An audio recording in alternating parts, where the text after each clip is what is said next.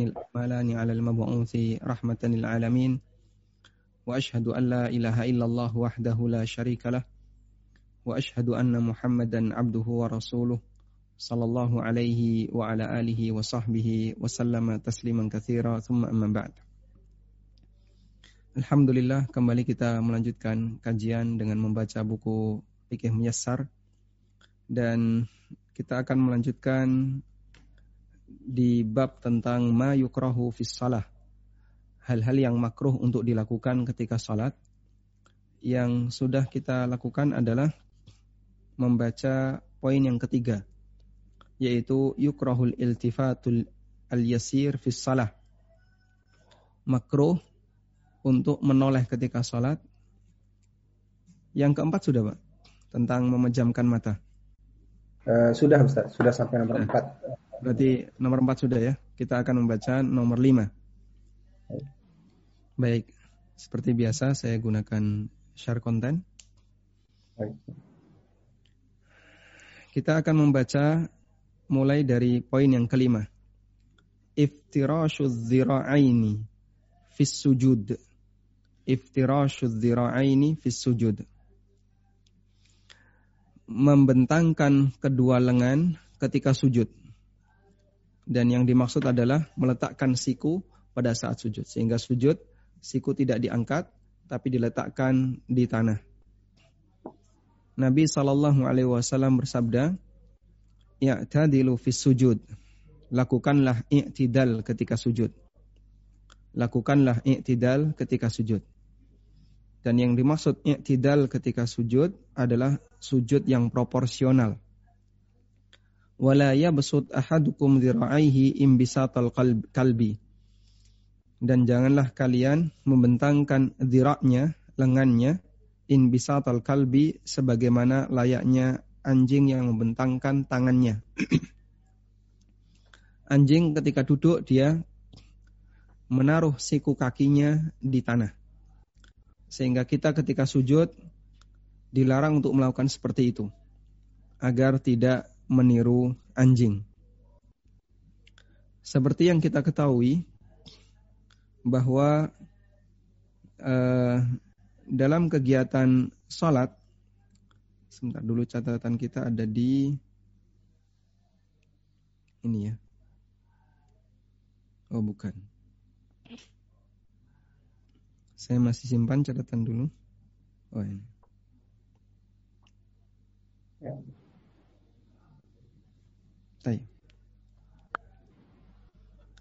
Dalam kegiatan sholat, kita dilarang untuk meniru makhluk yang lebih rendah dibandingkan kita.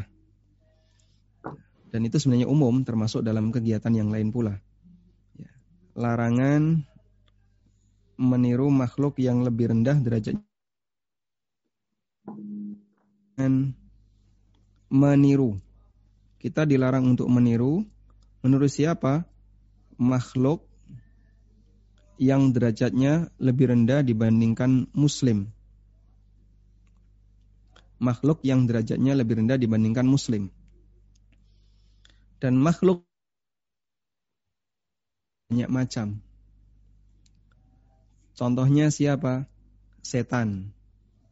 Kita tidak boleh meniru setan. Maka kita dilarang untuk makan seperti makannya setan. Pakai sandal seperti pakai sandalnya setan. Yaitu pakai satu yang satu nggak dipakai. Kemudian kita juga dilarang untuk meniru orang kafir.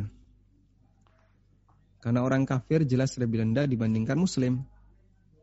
Dan kita juga dilarang untuk meniru binatang karena binatang lebih rendah dibandingkan manusia. Sehingga meniru binatang termasuk di antara perbuatan yang terlarang. Kita juga dilarang untuk meniru orang fasik. Orang yang punya kebiasaan buruk. Misalnya eh, anak pang atau apa misalnya eh, kebiasaan-kebiasaan yang dilakukan oleh preman, anak jalanan, tidak boleh. Karena semua ini adalah makhluk yang derajatnya lebih rendah dibandingkan seorang muslim.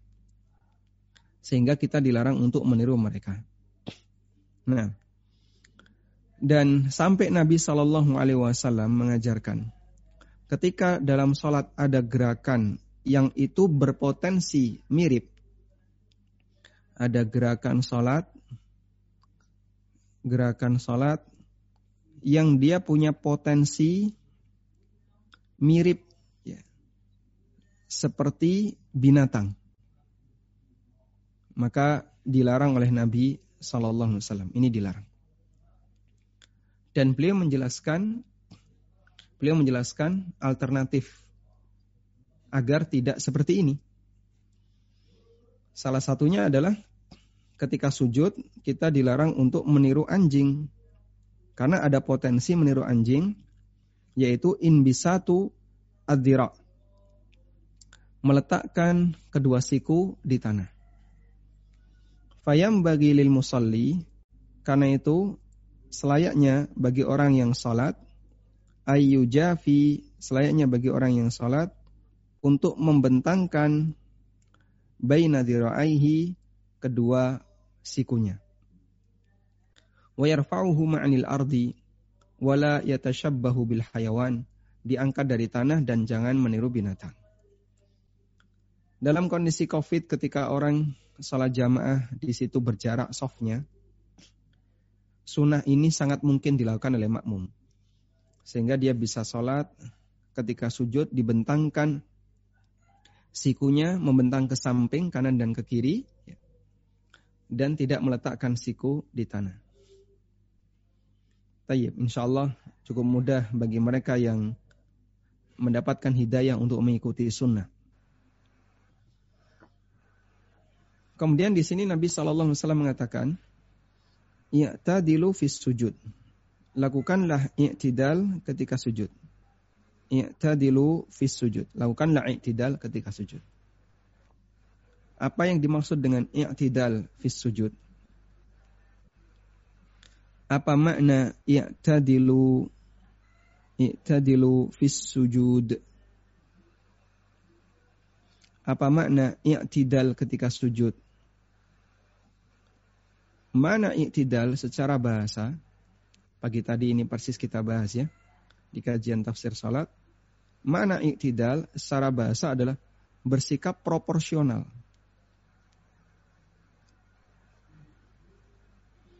Dari kata al-adl, al-adl artinya adil, seimbang, ya. Kemudian artinya dia bersikap proporsional. Dan i'tidal dalam gerakan sholat berarti proporsional ketika melakukan gerakan sholat. Artinya melakukan yang ideal. Sehingga i'tadilu fi sujud maksudnya adalah perintah untuk melakukan sujud yang ideal. Bagaimana sujud yang ideal?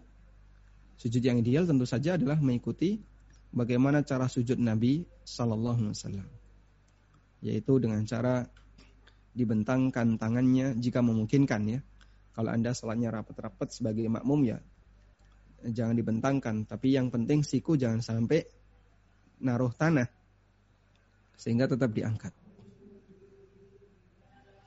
Berikutnya yang keenam adalah kasratul abas fis salah. Banyak bermain ketika sholat. Karena ini termasuk di antara mengganggu kehusuan ya, ketika sholat. Misalnya banyak bermain cenggot misalnya bagi yang punya cenggot. Atau yang punya kumis kadang suka memilih kumis. Atau kancingnya dimainin. Atau misalnya apa? Rambut suka dimainin. Seperti ini makro. Tapi kalau terlalu sering ya jika terlalu sering maka bisa membatalkan sholat. Jika terlalu sering dan berturut-turut dan berturut-turut maka bisa batal sholatnya. Sehingga kalau ada orang yang terlalu banyak bergerak, dikit-dikit bergerak, bergerak, bergerak, terlalu sering dan berturut-turut, ini bisa membatalkan sholatnya. Nah.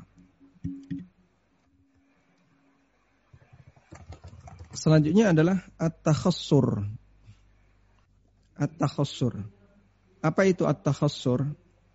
At-takhassur wal ikhtisar fi salah yang dimaksud dengan at-takhassur dan ikhtisar adalah wad'ur rajuli yadahu 'alal khasri. Orang meletakkan tangannya di pinggang. Ya. Wal khasirah seperti ini ya. Bahasa kita malang kerik atau mengkerik. Al khasirah adalah wasatul insan, bagian tengah anggota badan manusia. Disebut al khasirah bahasa kita pinggang. Al mustadakku fauqa al warikain. Yang dia adalah lekukan di antara dua warik yaitu tulang pinggul, lekukan di antara uh, di atas tulang pinggul. Pinggang ya. Waqad allalat Aisyah radhiyallahu anha al-karaha bi anna al-yahuda taf'aluhu. Aisyah radhiyallahu anha memberikan illah kenapa seperti ini dilarang? Kata beliau, karena at-takhassur adalah perbuatan Yahudi. Pribadi itu memegang pinggangnya. Dan Nabi Shallallahu Alaihi Wasallam melarang tindakan seperti ini. Nuhiya ayusalliya rajulu mukhtasiran. Kata Abu Hurairah radhiyallahu anhu, orang dilarang untuk sholat dalam kondisi at-takhassur, yaitu malang kering. Dan Imam Ibnu Utsaimin rahimahullah menyebutkan di antara bentuk at-takhassur adalah sedekap yang tidak sedekap yang tidak seimbang. Sehingga condong atau serong ke kanan dan ke kiri. Contohnya gimana Pak? Contohnya begini. Ada orang ketika sholat, sedekapnya itu condong ke kanan atau ke kiri. Ada juga yang seperti ini. Yang kayak gini tepat di jantung. Yang seperti ini tepat di organ liver. Kata dia biar jantungnya tenang atau hatinya tenang. Dan itu semua adalah perbuatan yang justru melanggar hadis Nabi Sallallahu Alaihi Wasallam karena itu para ulama melarangnya. Adapun alasan ya ini biar hatinya tenang. Karena ketika sholat hati kita dituntut untuk tenang. Ketenangan hati bukan dengan cara disentuh seperti ini.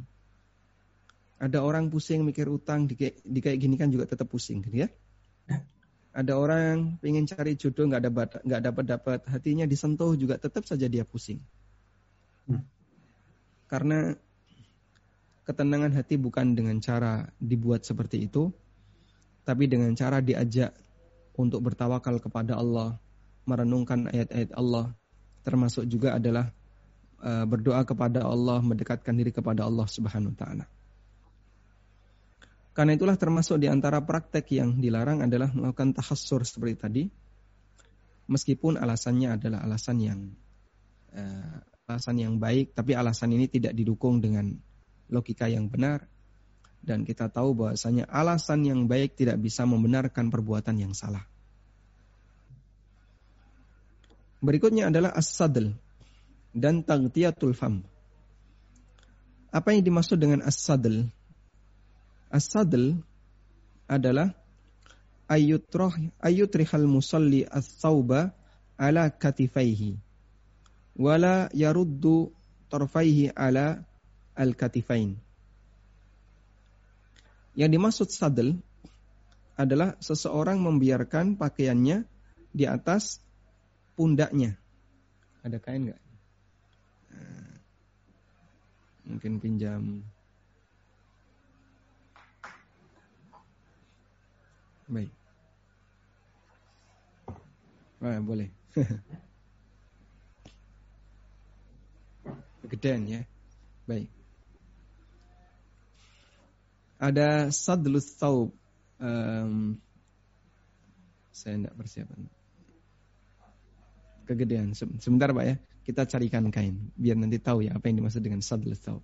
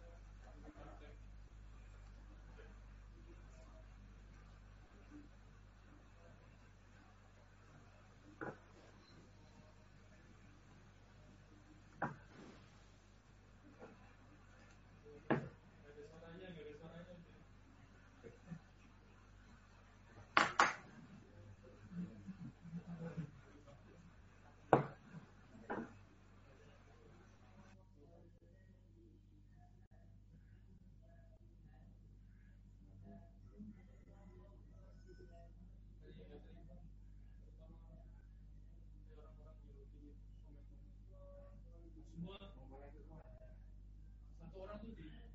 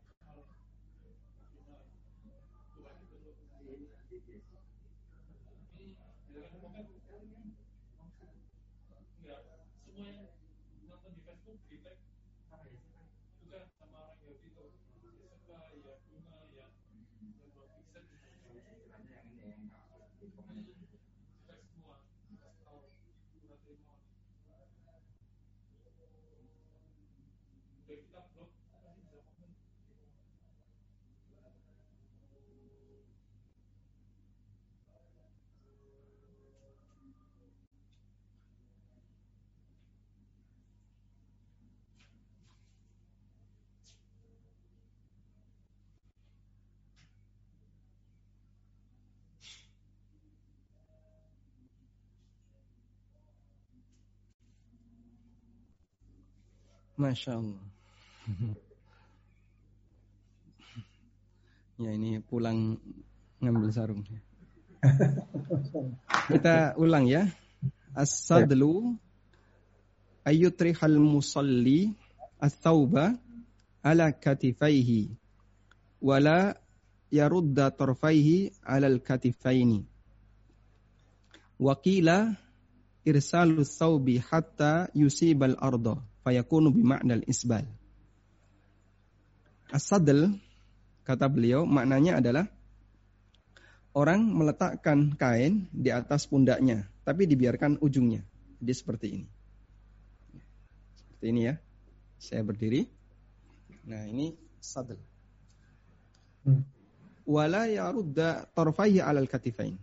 Dan tidak meletakkan ujung-ujungnya di atas pundak. Kalau begini malah tidak apa-apa. Nah, seperti ini malah tidak masalah. Sehingga kalau cuma dilepaskan begini masuk kategori as-sadl. Wakila dan ada yang mengatakan makna as-sadl adalah irsalus saub hatta yusibal ardo. Orang membiarkan kainnya sampai menyentuh tanah sehingga semakna dengan isbal yaitu kainnya ketika sholat menutupi mata kaki sampai menyentuh tanah. Tayyib.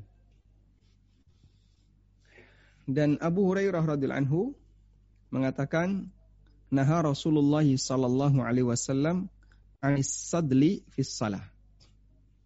Rasulullah sallallahu alaihi wasallam melarang untuk sadel ketika salat. Penjelasan yang disampaikan oleh Syekh Masyhur Hasan Al Salman. Beliau muridnya Syekh Albani dan beliau punya buku Al-Qaulul Mubin fi Akhta'il Musallin. Salah satu di antara praktek sadel adalah orang meletakkan jaketnya di pundak. Tapi tidak dimasukkan ke lengan. Jaket ya. Nah. Jaketnya diletakkan di pundak dan lengannya nggak dipakai.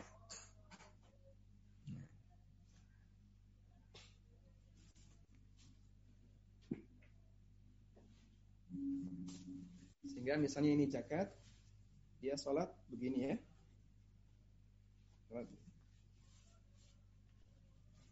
Lengannya nggak dipakai, lengannya dilepas.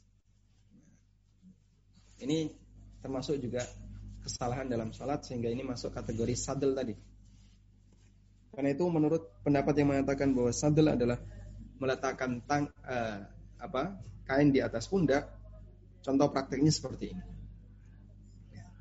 Ini eh, salah satunya pakai jaket ANB ya. Jaket yang lain juga bisa. Ini masuk satu. Yang benar gimana? Masukkan lengannya. Biar tidak jadi satu.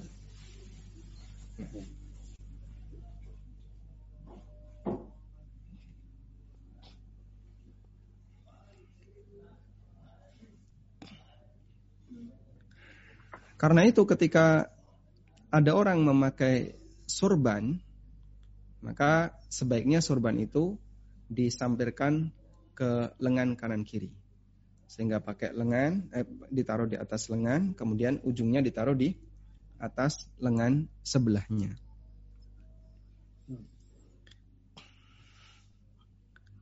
Dan Nabi Shallallahu Alaihi Wasallam memakruhkan hal, uh, melarang hal ini, yang itu dipahami oleh para ulama sebagai tindakan yang makruh, meskipun tidak sampai membatalkan sholat.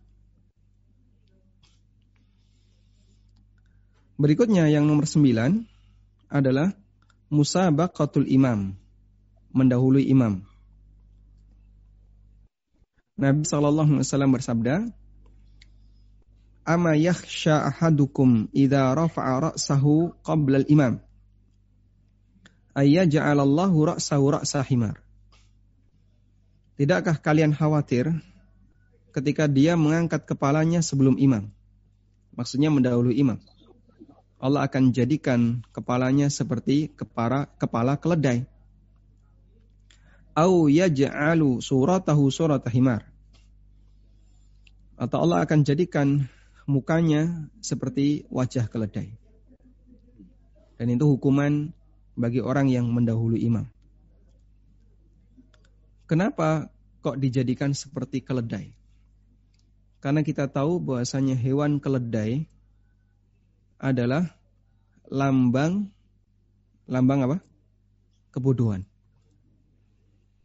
bagi masyarakat Arab dan beda-beda antara satu masyarakat dengan masyarakat yang lain. Kalau di Indonesia binatang lambang kebodohan adalah udang. udang. Makanya disebut dasar otak otak udang. Sehingga orang di Indonesia kalau disebut keledai, barangkali dia nggak seberapa emosi karena mereka jarang melihat seperti apa keledai. Ada uh, orang Arab ya di Jakarta.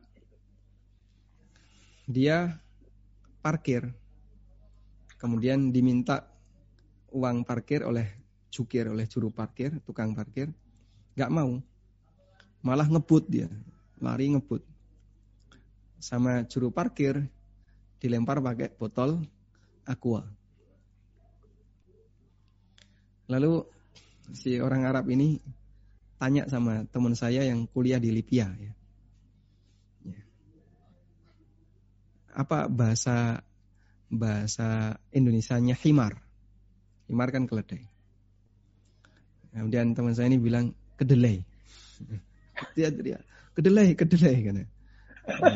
Dia meneriaki tukang parkir tadi dan menyebut kedelai, kedelai. Baik. Kita lanjutkan di sini. Jadi kenapa orang yang mendahului imam dijadikan oleh Allah kepalanya seperti kepala keledai? Karena dia ini orang bodoh. Sehingga mendahului imam, tindakan mendahului imam adalah perbuatan kebodohan. Mendahului imam itu perbuatan yang sangat bodoh. Kok bisa sangat bodoh? Lah percuma saja kamu mendahului imam. Karena nggak mungkin kamu salam sebelum imam. Sehingga orang ini bodoh sekali. Sujud sebelum imam. Kadang dia bangun dari sujud sebelum imam. Dia kadang rukuk juga mendahului imam.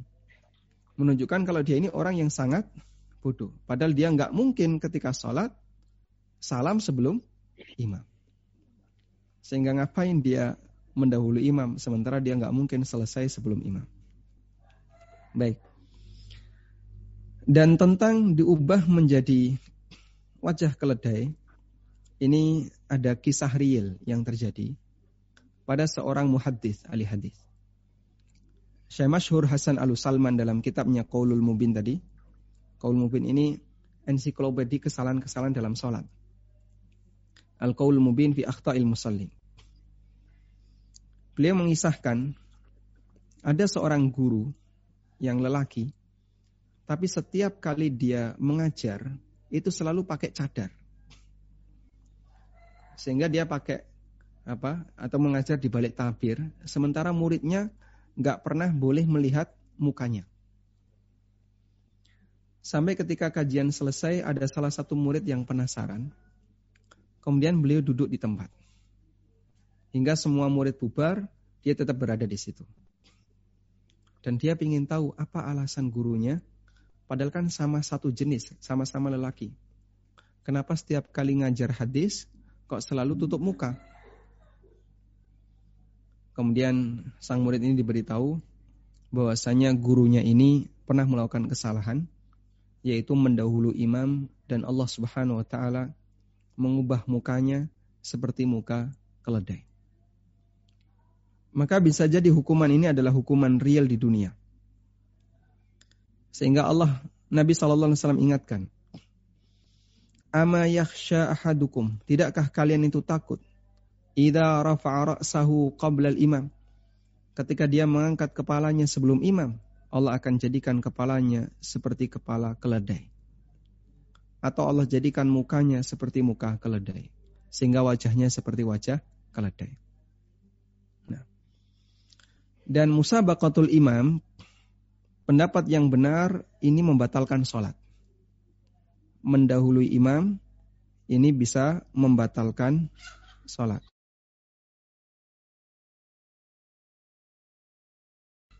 Kenapa batal sholatnya?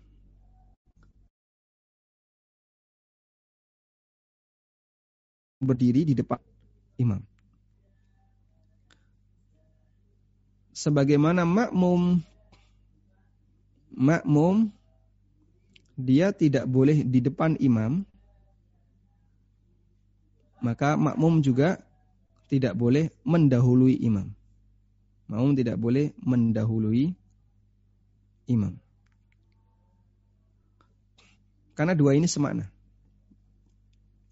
Sehingga mendahului imam atau lebih di depan imam bisa maknanya di depan imam secara lahiriah yaitu dia berdiri di depan imam ini imam kemudian dia berdiri di depannya ini makmum ya. karena ini di, di luar masjid ya salatnya ini di luar masjid dia berdiri di sini, ada makmum-makmum di sini. Maka sholat di sini batal. Sehingga mendahului imam tidak boleh. Sebagaimana dilarang untuk berdiri di depan imam, makmum berdiri di depan imam batal, maka mendahului imam secara gerakan juga batal. Sehingga jika ada makmum yang mendahului imam, maka sholatnya batal. Baik. Karena itu jamaah di Masjid Nabawi. Model Masjid Nabawi kan seperti ini ya. Di Masjid Nabawi yang kurang lebih bentuknya seperti ini. Di sini ada mihrab. Di sini ada mihrab tempat imam. Di luar ini ada garis.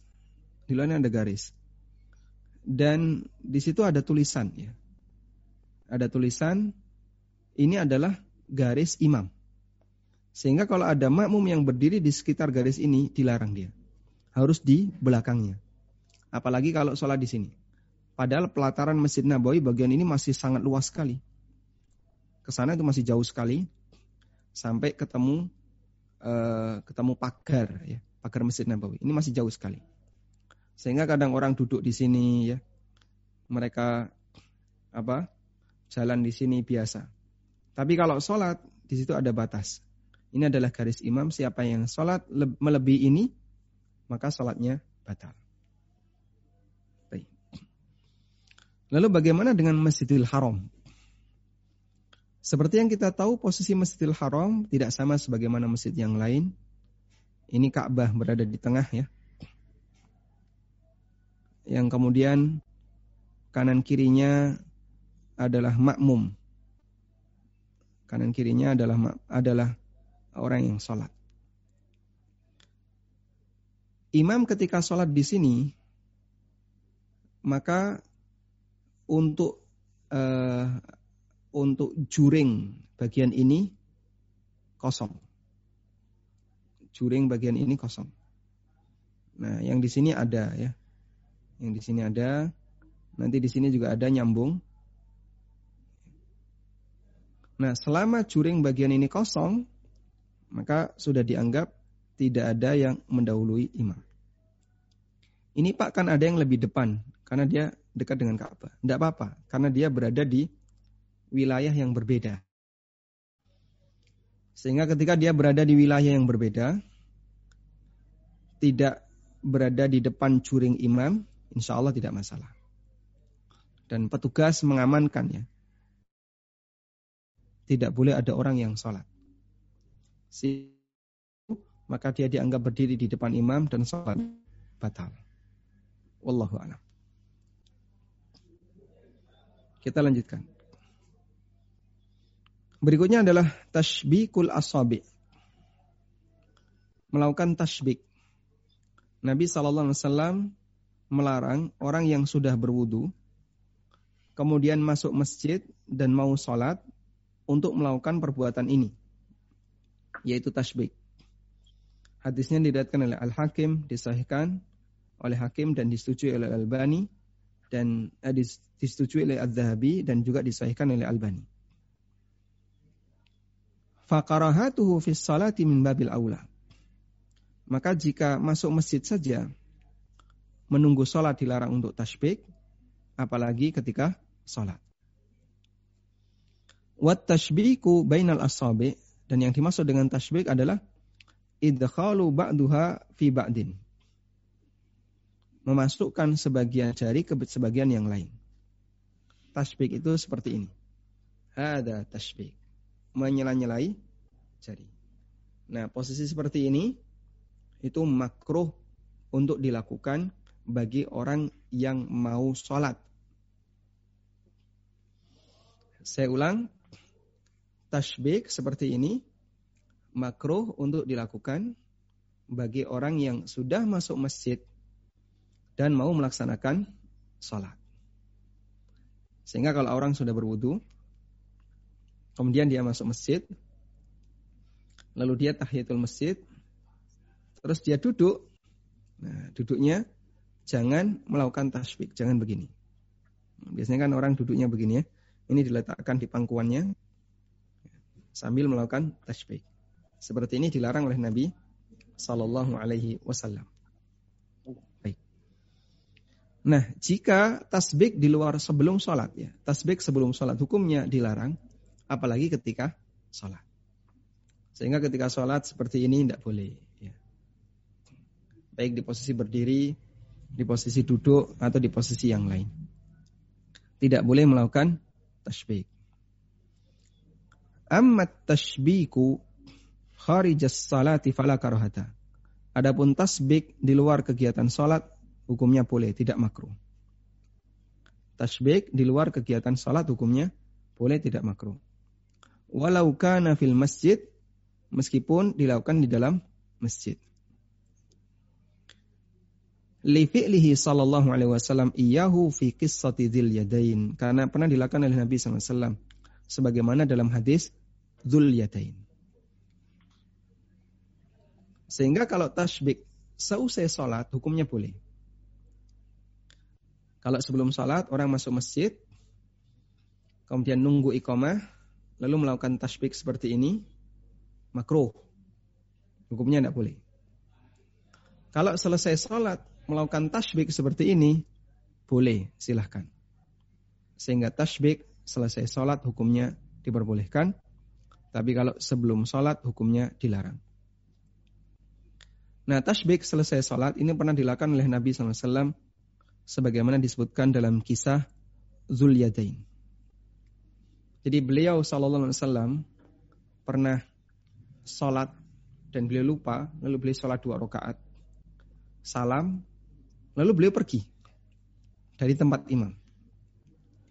Kemudian disebutkan di situ wasyabbaka baina asabihi. Dan Nabi SAW melakukan tasbih ketika beliau pergi meninggalkan mihrab. Kemudian dikejar oleh sahabat Zulyatain.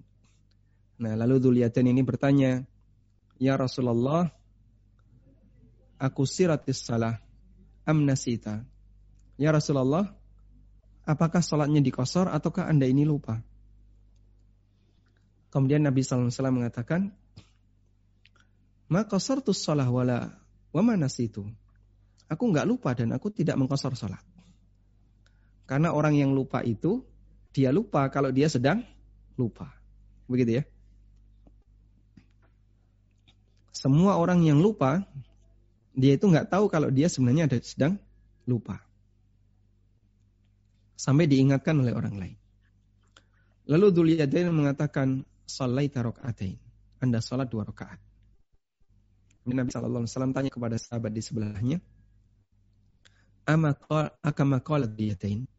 Apakah yang dikatakan Dzuliyadain ini benar? Kemudian mereka mengatakan, "Na'am ya Rasulullah." Kemudian Nabi SAW balik ke mihrab, lalu beliau salat kurang dua rakaat, dan ini antara salat duhur atau salat asar. Perawi tidak menegaskan apakah itu duhur atau salat asar yang jelas salat rubaiyah.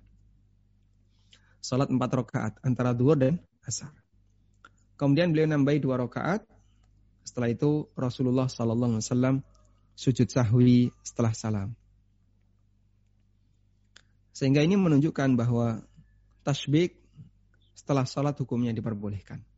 Apalagi tasbih di luar masjid, apalagi tasbih di luar kegiatan ibadah, hukumnya diperbolehkan. Ada sebagian orang yang baru mengenal sunnah dan alhamdulillah kita berikan apresiasi yang baik.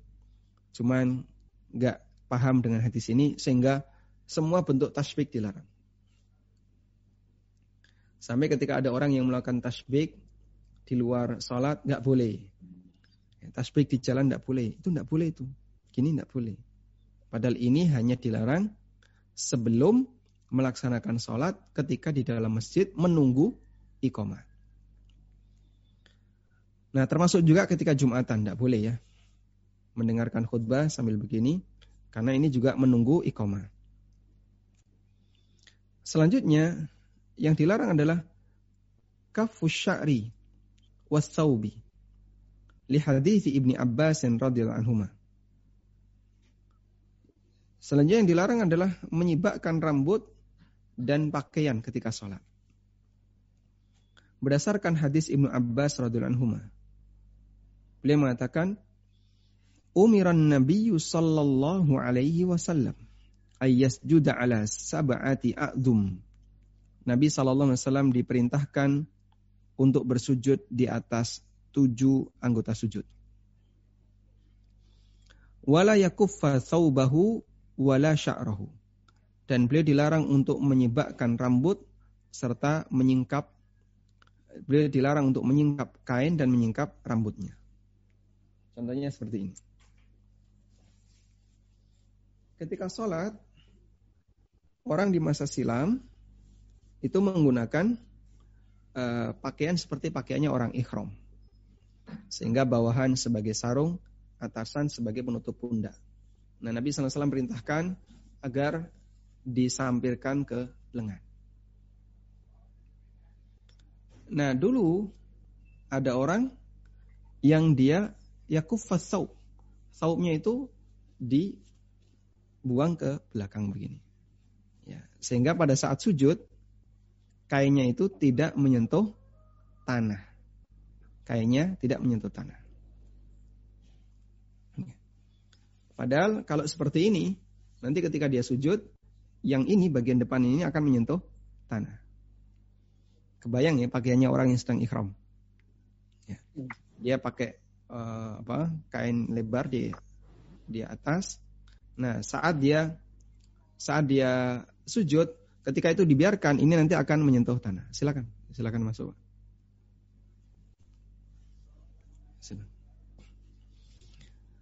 Waalaikumsalam warahmatullahi Dan termasuk di antara yang dilarang adalah begini yakuffas saw. Nah, ini ditaruh di belakang. Sehingga nanti kain itu tidak menyentuh tanah. Padahal semakin banyak yang menyentuh tanah, itu akan semakin memperbesar pahala orang yang sujud. Karena termasuk di antara yang dilarang adalah kafushar. Ketika sujud, apa eh, rambutnya itu disibak atau ketika dia memakai eh, ketika rambutnya panjang, rambutnya di rambutnya digelung. Lelaki yang rambutnya panjang digelung. Ini juga masuk dalam kategori kafushar. Wal kafu qad yakunu bima'na al-jam'. Makna kafushar bisa artinya adalah bima'na al-jam'. Ai la yajma'uhuma wa la yadummuhuma.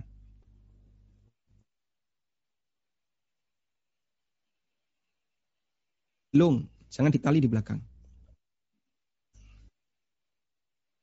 Dilarang adalah rambut panjang itu digelung bagi lelaki. Ya. Waqad yakunu bima'nal man' dan bisa jadi maknanya adalah al-man'u. Maksudnya adalah ay la yamna'u la yamna'uhuma minal istirsal hala sujud. Ini jangan ditahan ketika dia menjuntai pada saat sujud. Sehingga biarkan dia ngelembreh di tanah saat orang itu sujud. Rambut juga begitu, ketika sujud, maka rambut itu akan ngelembreh di tanah. Sehingga semakin besar nilai pahala yang didapatkan oleh seseorang. Dan rambut Nabi Shallallahu Alaihi Wasallam itu dunal wafrah faukal jumma. Nabi rambut Nabi Shallallahu Alaihi Wasallam itu di bawah daun telinga, di atas pundak. Panjang rambut beliau di bawah daun telinga, di atas pundak. Wa kulluhu minal abath al-munafilil khusyu'i fi salah dan tindakan seperti ini termasuk perbuatan main-main yang bertentangan dengan khusyuk dalam salat. Baik. Coba kita bukakan ya. Kafusyar.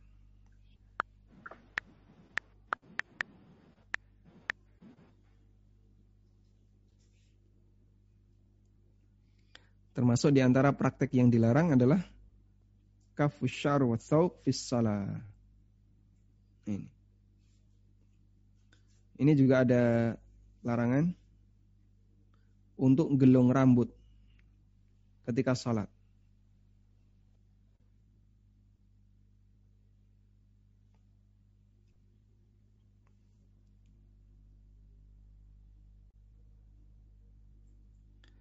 Qala Abu Rafi Kata Abu Rafi, sami'tun nabiyya sallallahu alaihi wasallam.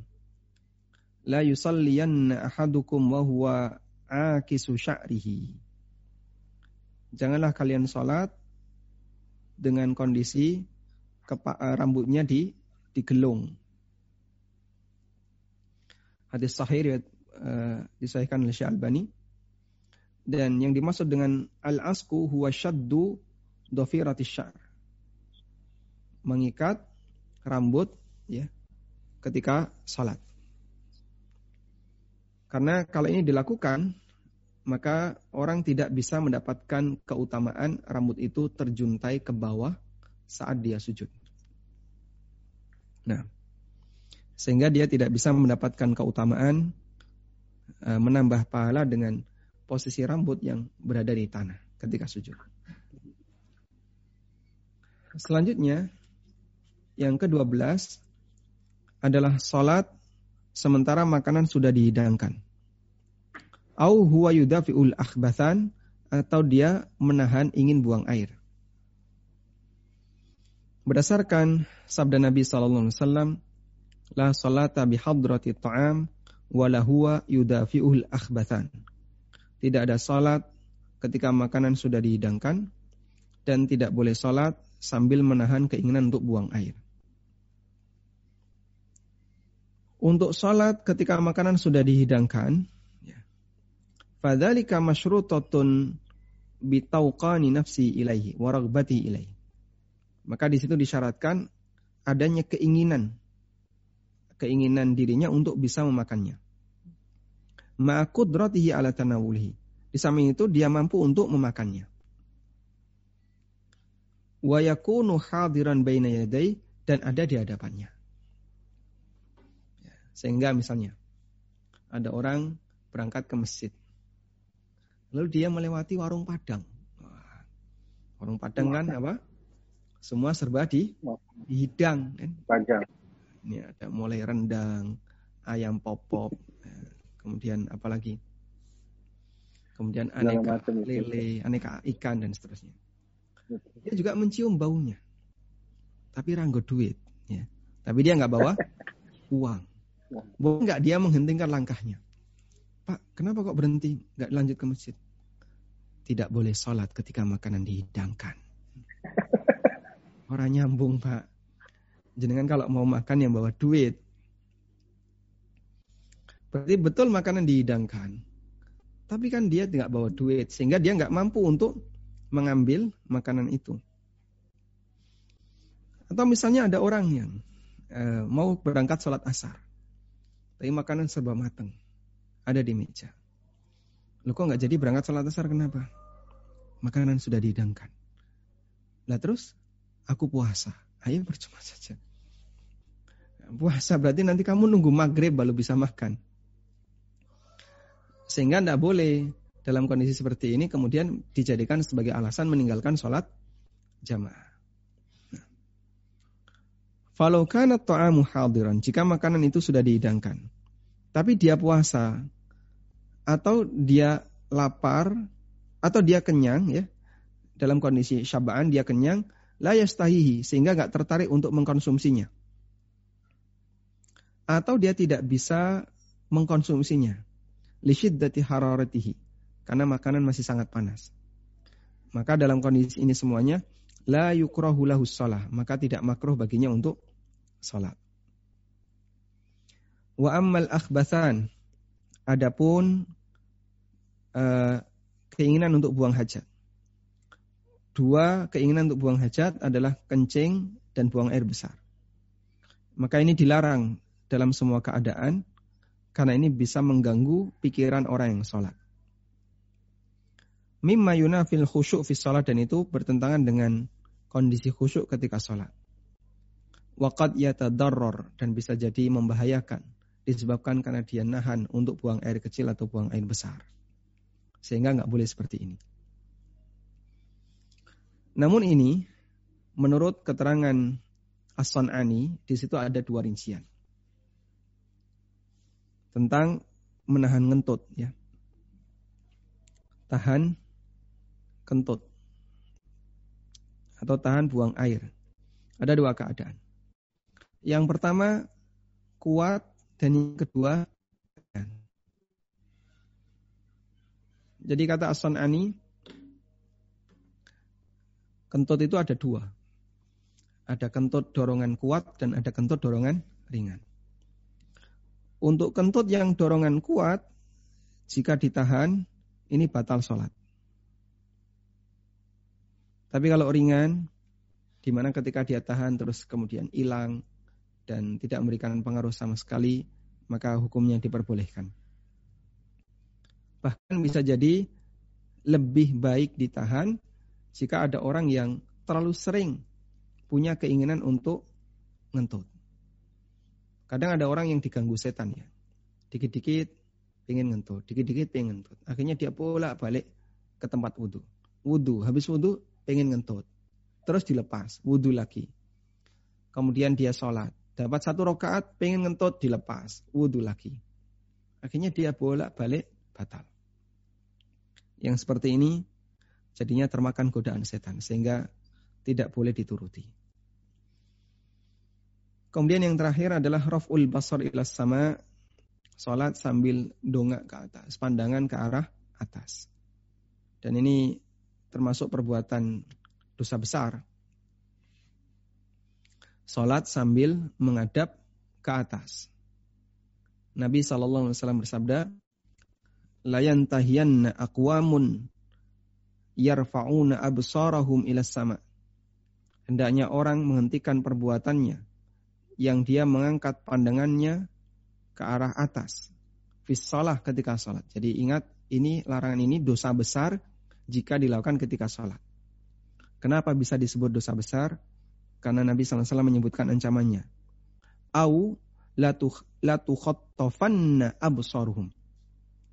Atau matanya akan disambar. Sehingga bisa jadi disebabkan karena perbuatan ini dia jadi buta. Matanya disambar artinya dia jadi buta. Waliyadzubillah. Karena itu hati-hati dengan praktek dongak menengadahkan pandangan ke arah atas ketika sholat. Wallahu ta'ala alam. Demikian yang bisa kita sampaikan sebagai pengantar. Wassalamualaikum Muhammadin wa ala alihi wa sahbihi. Alhamdulillah. Terima kasih Ustaz. Um, apa nih tadi Ustaz eh, di nomor 8 di penjelasan asadam itu ada menutup mulut ini Ustaz. Tapi tadi kelihatannya belum belum ter, terbahas Ustaz. Menutup mulut dalam sholat itu maksudnya gimana? Dengan tangan atau dengan kainnya tadi Ustaz? Baik. Betul sekali. Termasuk di antara yang dilarang adalah taghtiyatul fammi fis salah. Menutup mulut ketika salat. Bentuk menutup mulut ketika salat kata Abu Hurairah radhiyallahu anhu, "Naha Rasulullah sallallahu alaihi wasallam ayyughattiya rajulu fahu." Rasulullah wasallam melarang orang menutup mulut ketika salat. Bentuknya satu. Ketika salat cuman mingkem. Mulutnya itu mingkem sehingga dia tidak bergerak sama sekali. Saat dia membaca uh, Fatihah, membaca surat, membaca doa, dia cuma diam. Allahu Akbar. Gitu terus. Gerakan juga Allahu Akbar, mingkem. Dan saya pernah sering melihat orang kayak gitu ya. Salah tak perhatikan mulutnya mingkem. Dia mungkin membaca, tapi membaca dalam mungkin dalam hati. Nggak boleh. Yang kedua, memakai tutup mulut ketika sholat. Dan memakai tutup mulut ketika sholat, hukum asalnya makruh kecuali jika ada kebutuhan. Ada salah satu artikel yang saya tulis di web konsultasi syariat.com bahwa termasuk di antara perbuatan makruh ketika sholat adalah menggunakan masker.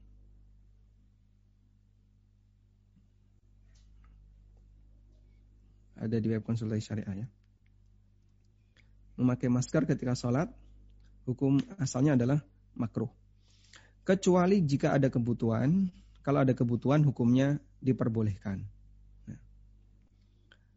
Disebutkan dalam hadis dari Abu Hurairah radhiyallahu anhu, Naha Rasulullah sallallahu alaihi wasallam ayyughatti ar-rajulu fahu fis salah.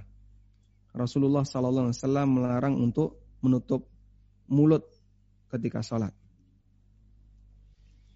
Dalam riwayat yang lain dari Ibnu Umar, annahu kariha ayatalassama rajul fis salah. Ibnu Umar membenci orang melakukan talassum ketika sholat. Yang dimaksud talassum adalah tindakan menutup mulut dan hidung ketika sholat. Talassum itu menutup mulut dan hidung dengan menggunakan kain Nah, orang di masa silam saat melakukan perjalanan di padang pasir, mereka pakai tutup kepala.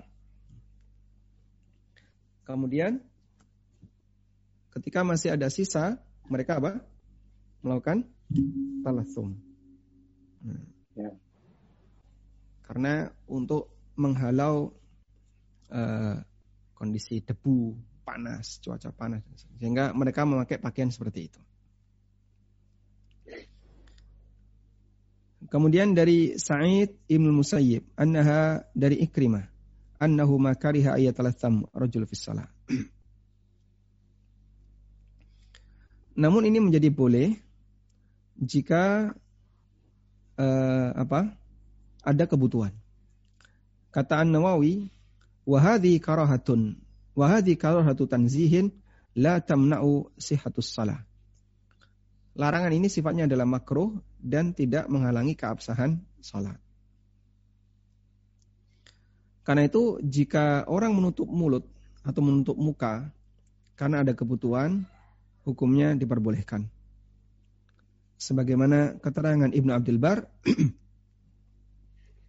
tentang wanita yang sholat memakai nikob dan beliau mengatakan fa'inkan ali hajatin kahuduri ajanib fala karahata. Jika ada kebutuhan, misalnya ada banyak lelaki yang asing, maka hukumnya diperbolehkan. Wallahu taala alam. Nah. Terima kasih Ustaz. Kita lanjut ke pertanyaan dari jemaah. Ini ada pertanyaan minggu lalu tapi belum belum terjawab. baik, saya saya bacakan. Ustaz, sehubungan dengan menoleh yang diperbolehkan tadi, Apabila ketika sholat jamaah di rumah dan saya lupa mematikan alarm di HP, kodarullah HP tersebut diletakkan di tempat yang membelakangi kiblat. Apakah wajib saya mematikan alarm supaya tidak mengganggu yang lain? Dan apakah menjadikan batal sholat saya yang artinya saya harus cepat-cepat ikut imam lagi? Baik.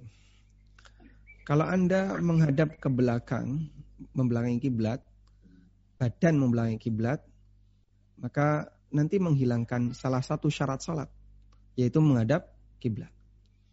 Dan itu bisa membatalkan salat. Sehingga kalau sampai terjadi seperti ini, lalu Anda membelakangi kiblat, maka salatnya batal. Tapi kalau cuman isyarat menoleh, kemudian Anda menggunakan tangan ke belakang, lalu dapat HP, lalu dimatikan, insya Allah tidak sampai batal salatnya.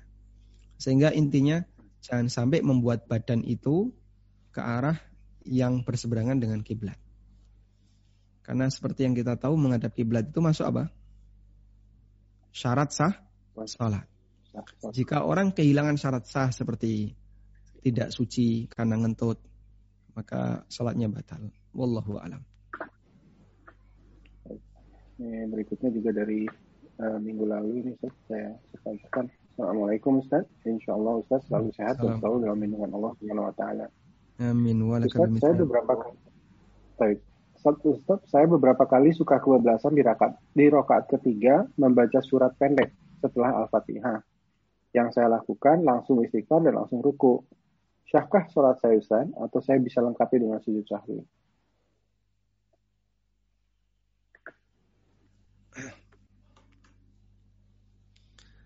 Sebenarnya membaca surat di rokaat ketiga dan keempat ulama khilaf ya di buku saya tafsir salat saya sebutkan ada perbedaan itu tentang hukum membaca surat di rokaat ketiga dan keempat.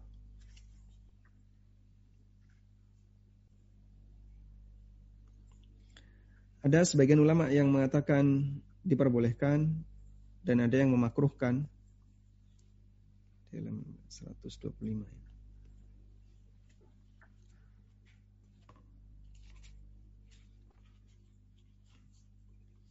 Ada sebagian yang membolehkan dan ada yang memakruhkan. Sehingga sebenarnya Anda kalau melakukan seperti itu tidak perlu sampai membaca istighfar. Karena kalaupun Anda mengambil pendapat yang mengatakan makruh itu tidak mempengaruhi keabsahan salat. Sehingga begitu makruh sadar ya cukup dihentikan dan langsung ruku.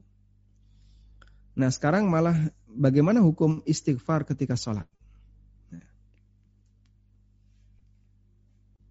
Saya belum pernah uh, apa, mendapatkan keterangan tentang ini.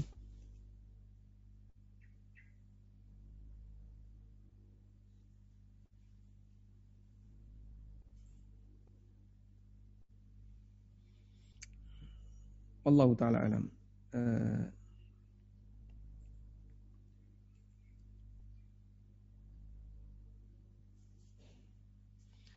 di sini ada fatwa Syekh bin Bas bolehkah orang itu membaca salawat ketika sedang sholat? Dan kata beliau, kalau sholat sunnah nggak jadi masalah. Sehingga boleh ketika sholat sunnah. Termasuk juga istighfar. Ya. Wallahu alam. Jika sholat sunnah tidak masalah. Tapi kalau sholat wajib sebaiknya tidak dilakukan. Kadang ada orang yang salah baca surat misalnya. Misalnya dia baca surat uh, apa? Surat Atin. Innalladzina amanu wa amilus salihati wa tawasaw bil haqqi wa tawasaw bis sabr. Padahal kan itu nyambung ke surat Al-Asr.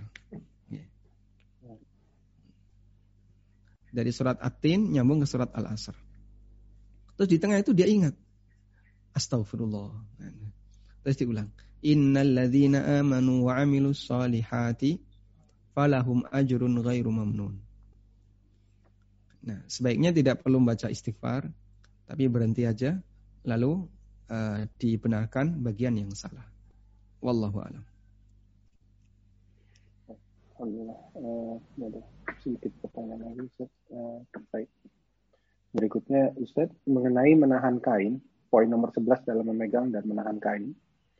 Bagaimana bila kain sarung terlepas dan turun bagi wanita, khususnya ketika sedang sholat, dan saya perbaiki dengan menahan dan mengikat sarung lagi. Apakah hal tersebut merupakan makruh, Ustaz? Praktek seperti ini dilakukan karena mempertahankan agar pakaian itu tidak lepas sehingga nanti auratnya terbuka. Karena ibu-ibu memakai sarung kan tujuannya biar bagian kaki tertutup. Saya berikan rincian seperti ini. Pertama, jika uh, ibu ini sholatnya menggunakan celana, hukumnya kan tidak boleh ya. Sholat menggunakan celana. Sehingga dia harus pakai sarung. Lalu misalnya sarung itu lepas, maka harus segera ditahan dan diikat. Yang kedua, kalau beliau sholat pakai rok, cuman bagian kakinya terbuka. Kemudian sarung itu lepas. Jika misalnya dia sholat di dalam rumah dan sarung itu lepas, nanti tetap menutupi kaki, boleh dibiarkan saja. Tapi kalau mau ditahan tidak masalah. Karena yang dimaksud menahan kain di situ adalah dia ketika sholat menyingkapkan kain ke belakang sehingga kain itu tidak menjuntai ke bawah saat sujud. Karena menahan di situ fungsinya adalah uh, dia tertahan untuk terkena tanah saat sujud. Ya. Ada orang di masa silam misalnya. Jadi dia khawatir kayaknya itu kotor. Maka saat dia sholat seperti ini, kemudian mau sujud, ini kurang panjang ya. Kalau panjang kan lebih lebih apa ya, lebih kendor lagi. Saat dia mau sujud, ini kan kendor. Mungkin dia khawatir ini kotor. Terus ini dilepas. Kemudian disambirkan ke belakang. Sehingga betul ketika sujud, kain itu nggak nyentuh tanah. Nah itu mengurangi nilai pahala dari sholatnya. Wallahu a'lam. Baik, uh, ini saya share lagi. Ya, baik. Uh, Assalamualaikum Ustaz. Uh, mengenai memejamkan mata ketika sholat, apakah termasuk juga makruh jika memejamkan mata ketika sujud? Waalaikumsalam warahmatullahi Jawabannya betul. makruh untuk semuanya. Baik ketika berdiri maupun sujud. Dan menjadi tidak makruh jika ada kebutuhan. Misalnya ada sesuatu yang sangat ganggu atau ada gambar yang sangat mengganggu, maka boleh memejamkan mata dan di posisi ini karena ada kebutuhan hukumnya diperbolehkan. Wallahu a'lam. Ada yang sesuai topik ini terakhir Ustaz Bismillah. Ustaz, tentang gelung rambut itu hanya untuk laki-laki atau wanita juga? Karena wanita yang rambut panjang harus menggulung rambutnya. kalau Ustaz. Ini hanya berlaku untuk laki-laki, sedangkan ya. untuk wanita ini tidak berlaku karena kan ditutupi pakai khimar, pakai jilbab ya. Sehingga tidak berlaku hukum tadi. Maka untuk wanita mau digelung mau tidak bebas. Cuman ada hadis yang mengisyaratkan bahwa wanita tidak boleh bersolek dengan gelungan. Kadang kan gelungan itu ditaruh atas. Terus ditutupi apa? Jilbab biar kelihatan tinggi, ya. biar lebih cantik. Nah kalau itu tidak boleh bersolek, berdandan dengan gelungan bagi wanita itu tidak boleh. Makanya jilbab muslimah salihah itu tidak ada punuknya. Nggak ada gelungan baik di atas maupun di belakang. Tapi datar. Datar. Ya. Nabi SAW menyebutkan di antara orang yang tidak mencium bau surga adalah nisaun kasiyatun ma'ilatun mumilatun ru'usuhunna ka'asnimatil bukhtil ma'ilah. Wanita yang dia berpakaian tapi pakaiannya nggak menutup aurat dengan aneka pelanggaran ya. transparan membentuk lekuk badan atau ada sebagian yang terbuka misalnya lengan terbuka atau leher terbuka Ru'usuhunna ka'asnimatil bukhtil ma'ilah. Di kepalanya seperti ada punuk unta. Masyarakat kita punya kebiasaan gelungannya gede, tondo sugi, gitu ya. Nah, sehingga semakin gede gelungan, wah ini berarti wong suge. Dan itu jadi kebanggaan di masa jahiliyah. Termasuk juga jahiliyah yang diikuti oleh tradisi jahiliyah yang diikuti oleh wanita zaman sekarang. Makanya geden-gedenan konde. Padahal itu termasuk di antara tazwir yang hukumnya dilarang keras dalam Islam. Wallahu alam. Tazwir artinya penipuan ya. Baik. Eh, ini ada pertanyaan yang di luar topik Ustaz, tapi kelihatannya masih dalam uh, sholat. Assalamualaikum warahmatullahi wabarakatuh Ustaz. Apakah sholat isyrok merupakan sholat duha, sholat id, sholat sunnah lain? Atau apakah sholat isyrok merupakan sholat sunnah tersendiri? Jazakallah khairan. Waalaikumsalam warahmatullahi wabarakatuh. Sholat isyrok adalah sholat duha di awal waktu. Sehingga apa itu sholat isyrok? Salat isyraq adalah salat duha di waktu yang pertama. Yaitu ketika matahari sudah terbit setinggi satu tombak. Nah, dan ini boleh dilaksanakan baik yang iktikaf di masjid maupun yang tidak iktikaf di masjid. Sehingga yang di rumah misalnya, saya mau sholat isyraq. Berarti kira-kira jam setengah tujuh dia sholat duha. Niatnya sholat duha, itulah sholat isyraq. Wallahu alam. Uh, ini ada dua lagi pertanyaan Ustaz di Salat isyraq uh, keterangan salat isyraq sebagai salat dua pertama ada di fikih muyasar ya. Nanti mungkin bagi Bapak Ibu yang punya bukunya bisa dibuka tentang salat duha. Jadi penulis di sini menyebutkan bahwa salat isyraq adalah salat duha pertama. Nah, tapi belum kita bahas ya bagian itu. Selanjutnya di halaman berapa? Ya. Di, di halaman bahasa Arab ini nanti kita nanti kita share di halaman berapa nanti. Kita sedang cari sebentar baik ini pertanyaan berikutnya yang di luar topik namun masih dalam konteks sholat. Kalau kita sholat Ustaz kalau kita sholat zuhur tidak di awal waktu telat satu jam dari waktu dikarenakan uzur baiknya melaksanakan sholat sunnah sebelum zuhur juga atau lebih baik langsung zuhur saja Ustaz? Kalau Ustaz. Baik. Sebaiknya tetap melaksanakan rawatib selama waktu sholat duhur masih panjang. Dan kalau baru telat satu jam, insya Allah waktu duhur masih panjang. Duhur sampai asar itu di, kalau di Indonesia kan tiga jam ya, lebih bahkan ya. Atau dua, ya kurang lebih tiga jam. Mungkin kalau di UK yang sekarang musim panas lebih panjang lagi Pak. Lebih panjang Ustaz. Duhur sampai asar berapa jam? Zuhur jam 1, asar jam 16 16.50. Duhur jam 1, asar jam hampir jam 5. Masya Allah. Hampir jam 5 ya. 3, 4, hampir 4 jam. 4 jam ya. Dan buka puasa jam 8. Uh, jam 8, 20.02 Ustaz hari ini. Masya Allah. Pulang aja Pak ya. Ringan Ustaz, Alhamdulillah. Ringan Ustaz, Alhamdulillah. Oh lebih ringan ini. Ini lebih ringan. Kalau kalau dipikir memang kelihatannya panjang, tapi kalau sudah dilaksanakan nggak terasa, Ustaz. Alhamdulillah. Alhamdulillah, masya Allah. Nikmat. Bersyukur bagi Nikmat, yang ada di Indonesia ya. Indonesia hanya 13 jam. Berarti sana uh, hampir 16 jam. 16. 18 jam. Masya Allah. 16, 16 Ustaz. Jadi jam 4.24 tadi, Fajar 4.24, eh, Maghrib hari ini 20.02. Masya Allah, Masya Allah. Baik. Alhamdulillah. Barakallahu fikum. Baik, juga Bapak.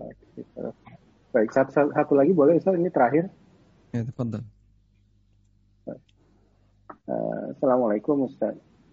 Uh, Assalamualaikum. Afwan izin bertanya, untuk sholat taraweh dan witir, apakah harus membaca doa istiftah terlebih dahulu? Apakah sholat duha juga demikian apabila dilakukan empat rakaat? Jazakallah khairan. Nah, Waalaikumsalam warahmatullahi wabarakatuh.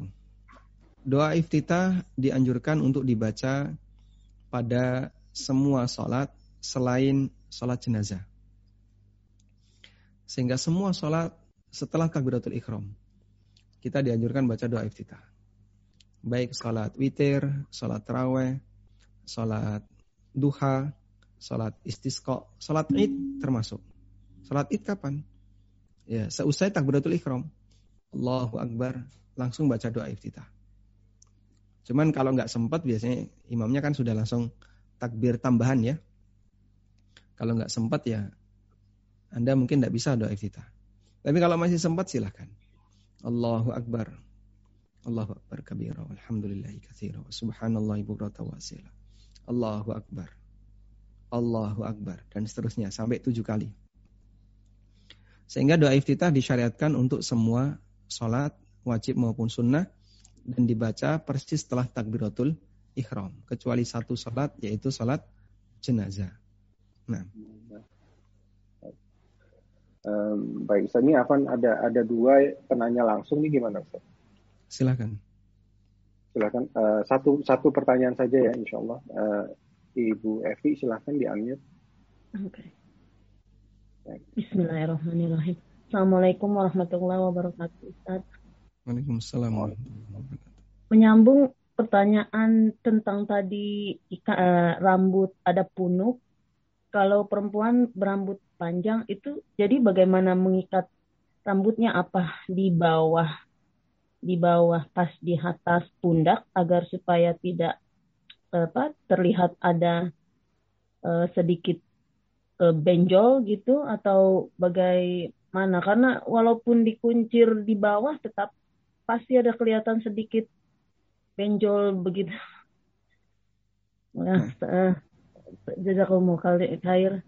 Assalamualaikum warahmatullahi wabarakatuh. Waalaikumsalam warahmatullahi wabarakatuh. Allah Subhanahu wa taala berfirman dalam Al-Qur'an, "Ya ayyuhan nabiyyu qul li azwajika wa banatika wa nisa'il mu'minin yudnina 'alaihinna min jalabibihinna." Wahai Nabi, sampaikan kepada istrimu, putri-putrimu, dan para wanita kaum mukminin agar mereka menjulurkan jilbab mereka. Dan makna jilbab di sini adalah pakaian yang menutupi seluruh badan. Sehingga dijulurkan biar tidak nampak uh, auratnya. Dan dulu ketika ayat ini turun yang dipraktekkan mereka memakai jilbab, mereka menggunakan kain yang menutupi dari kepala sampai bawah.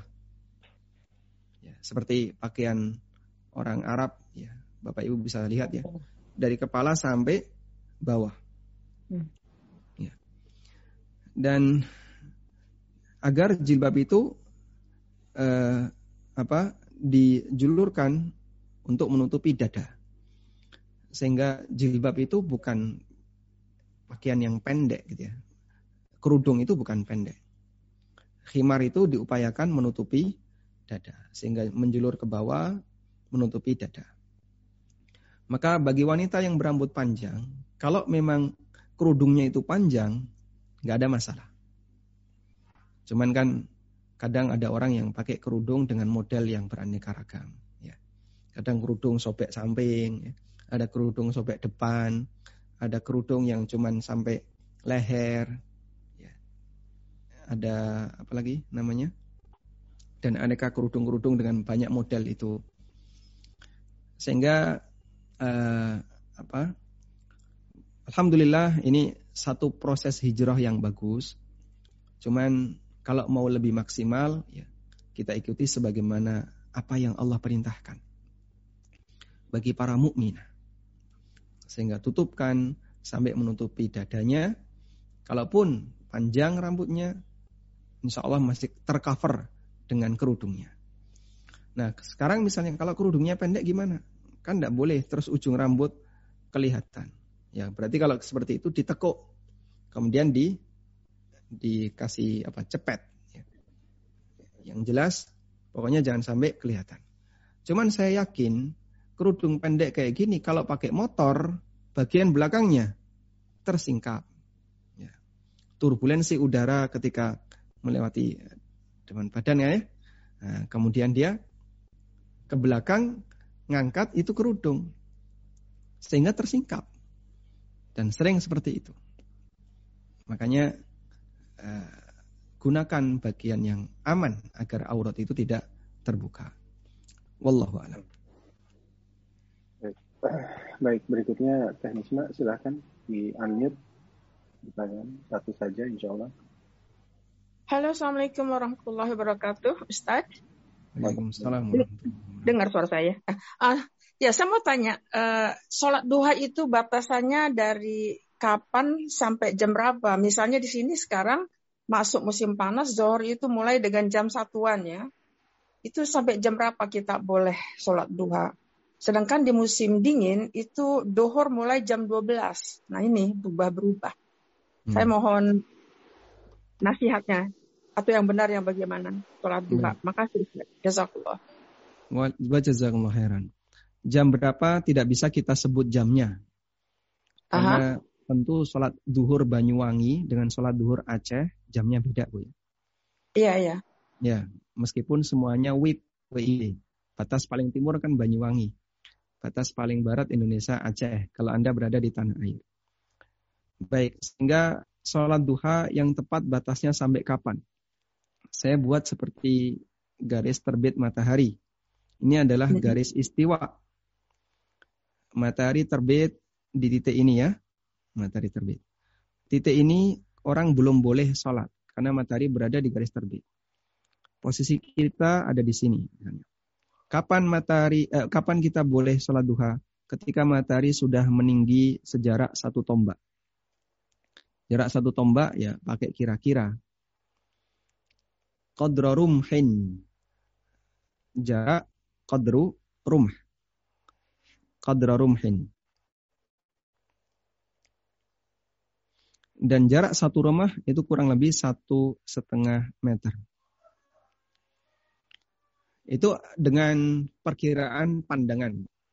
Wah ini berapa Pak jaraknya satu tombak ini? Nah, wallahu alam kita tidak tahu. Tapi kira-kira oh matahari sudah agak tinggi. Baru mulai masuk waktu duha. Sehingga di titik ini disebut dengan waktu isyrok. Waktu matahari terbit. Dilarang sholat. Setelah agak meninggi, baru di sini masuk waktu duha. Rentangnya sampai matahari sebelum tepat di tengah. Sehingga kurang lebih di sini. Nah, rentang inilah waktu duha. Di rentang ini adalah waktu duha. Maka rentang waktu duha adalah dari mulai matahari setinggi satu tombak sampai 15 menit. Ulama mengatakan ini jarak kurang lebih 15 menit sebelum duhur. 15 menit sebelum duhur. Baik. Wallahu a'lam. Pertanyaannya, uh, tanya Apa nih Ustaz, ada satu penanya lagi? Eh, baik, ini pertanyaan, pertanyaan terakhir Pak. Terakhir ya, baik. Silakan Mbak Ida di Amir dari Swedia. Assalamualaikum warahmatullahi wabarakatuh Ustaz. Waalaikumsalam. Uh, saya ada pertanyaan mengenai doa iftitah. Mungkin ini karena kesalahan saya sebelum belajar ya. Uh, waktu suami belajar sholat, uh, saya nggak ngajarkan doa iftitah, tapi uh, langsung hal-fatihah. Terus uh, sekarang mulai untuk mengajarkan menghafalkan doa iftitah itu dia udah kesusahan gitu. Jadi uh, sholatnya itu memang uh, yang rukun-rukunnya aja gitu. Jadi Al-Fatihah uh, dan berikutnya gitu. Cuman tanpa iftitah sholat wajib ya semua ya? Iya, mu'alaf Ustaz. Usia berapa? 66 tahun. Hmm. Terus hmm. uh, jadi saya bilang uh, karena mengajarkan surat pendek aja pun uh, udah susah gitu ya untuk yang ngapalin di samping uh, lafaznya gitu. Jadi uh, cuman bisa uh, kul huwallahu ahad ya. Jadi uh, untuk nambah ina taina gitu. Uh, setahu saya yang saya ajarkan dan itu saya suruh juga ada kepayahan. Nah yang menjadi masalahnya doa iftitah ini satu uh, karena harus baca doa iftitah terus uh, susah gitu. Jadi gimana itu sah tuh nggak sholatnya Ustaz ya? Terus satu lagi masalah duduk tahiyat tul akhir dan awalnya tuh dia nggak bisa karena kakinya sakit. Jadi duduknya itu uh, di atas tumit ataupun uh, itu yang tahiyatul awal. Terus kalau tahiyatul akhirnya bisa duduk ya uh, pokoknya sakit kakinya di jarinya itu di uh, apa uh, jempolnya itu di uh, bengkokin gitu Ustaz. Jadi ya duduknya ngelepoh gitu. Ya. Hmm, itu aja Ustaz. Makasih jazakallah khairan. Jazakallah khairan. Yang pertama untuk doa iftitah hukumnya sunnah. Sehingga kalaupun suami ibu tidak membaca doa iftitah, insya Allah salatnya sah. Dan tahapan yang ibu lakukan sudah bagus. Ajarkan bagian yang rukun dulu, bagian yang wajib, sedangkan yang sunnah sebisanya. Apalagi tadi disampaikan ngapalin surat pendek susahnya bukan main, bisanya hanya kulhu. Berarti ya kita lakukan yang prioritas. Prioritas yang rukun dan wajib, iftitah sunnah, maka iftitah boleh belakangan. Sehingga apa yang ibu lakukan sudah benar. Di posisi ini uh, suami cukup baca fatihah saja dan baca surat pendek sebisanya Doa iftitah kalau mau diajarkan yang pendek ada. Yang pendek. Iya, udah lihat di udah lihat Ustaz makanya baru baru baru lihat semenjak ada ini uh, di aplikasi uh, apa doanya. Ya, alhamdulillah. Ya, alhamdulillah. dan itu sebisanya. Kalau nggak bisa nggak apa-apa. Iya, Ustaz. Yang kedua untuk duduk, Ibu. Jika yang yang dimaksud seperti ini ya. Iya, betul. Betul nah, begitu dia ini, kalau ini duduknya. Ini namanya duduk ik'a al-masyru' ika yang diperbolehkan, yang disyariatkan. Nabi Alaihi Wasallam oh. terkadang ketika, tapi ini beliau lakukan terkadang, hanya terkadang di duduk di antara dua sujud. Kalau tasyahud beliau tidak melakukan seperti ini. Hmm. Tapi andai kan ada orang yang melakukan seperti ini, tidak terlarang dalam salat. Yang terlarang kayak gini. Jadi ini iftirash yang ujung kiri ini jilsatul iftirash ya ini yang kalau idealnya bisa seperti ini. Ini duduk Nah, yang yang di atas itu yang bet, yang betul itu dia uh, satu kakinya itu nggak bisa begitu, jadi dilepas gitu aja ke samping. Jadi uh, jarinya itu menghadap ke depan yang dari tapi nyamping gitu. Ya. Yang kaki satunya itu. Yang penting tidak seperti ini. Nah. Tidak, tidak, tidak seperti ini. Tidak, tidak. Kalau ini yang dilarang. Ini yang disebut dengan iqa'ul kalbi. Duduknya oh, anjing. Oh, tidak tidak seperti itu, Ustaz. Alhamdulillah. Yang penting nggak seperti ini. Jadi kalau masih tidak seperti ini, insya Allah ditoleransi. Sehingga fattakullah mastata'tum. Silahkan lakukan sebisanya, bertakwalah kepada kepada Allah semampunya. Artinya lakukan sebisanya. Alhamdulillah. Jazakallah khairan Ustaz. Jazakallah khairan. Baik, alhamdulillah rabbil alamin. Nah. Ya, alhamdulillah sudah habis Ustaz hari pertanyaan. Ya, alhamdulillah hari ini uh, sudah habis pertanyaannya Ustaz. Mungkin kita bisa langsung tutup saja Ustaz. Baik, demikian wasallallahu ala nabiyyina Muhammadin wa ala alihi wa sahbihi wasallam. Wa akhiru da'wana alhamdulillahi rabbil alamin. Wassalamualaikum warahmatullahi wabarakatuh. Waalaikumsalam warahmatullahi wabarakatuh. Jazakallah khair Ustaz. Baik, sebelum kita tutup, mari kita bersama-sama membaca doa kifaratul majlis. Allahumma wa bihamdika asyhadu an la ilaha illa anta astaghfiruka. Mohon maaf jika ada kesalahan dan kekurangan dari pihak panitia. Mohon maaf juga kepada Ustadz. Insya Allah kita akan bertemu kembali di esok dan pekan depan. Semoga kajian kali ini bermanfaat. Wabillahi taufiq wa hidayah. Wassalamualaikum warahmatullahi wabarakatuh.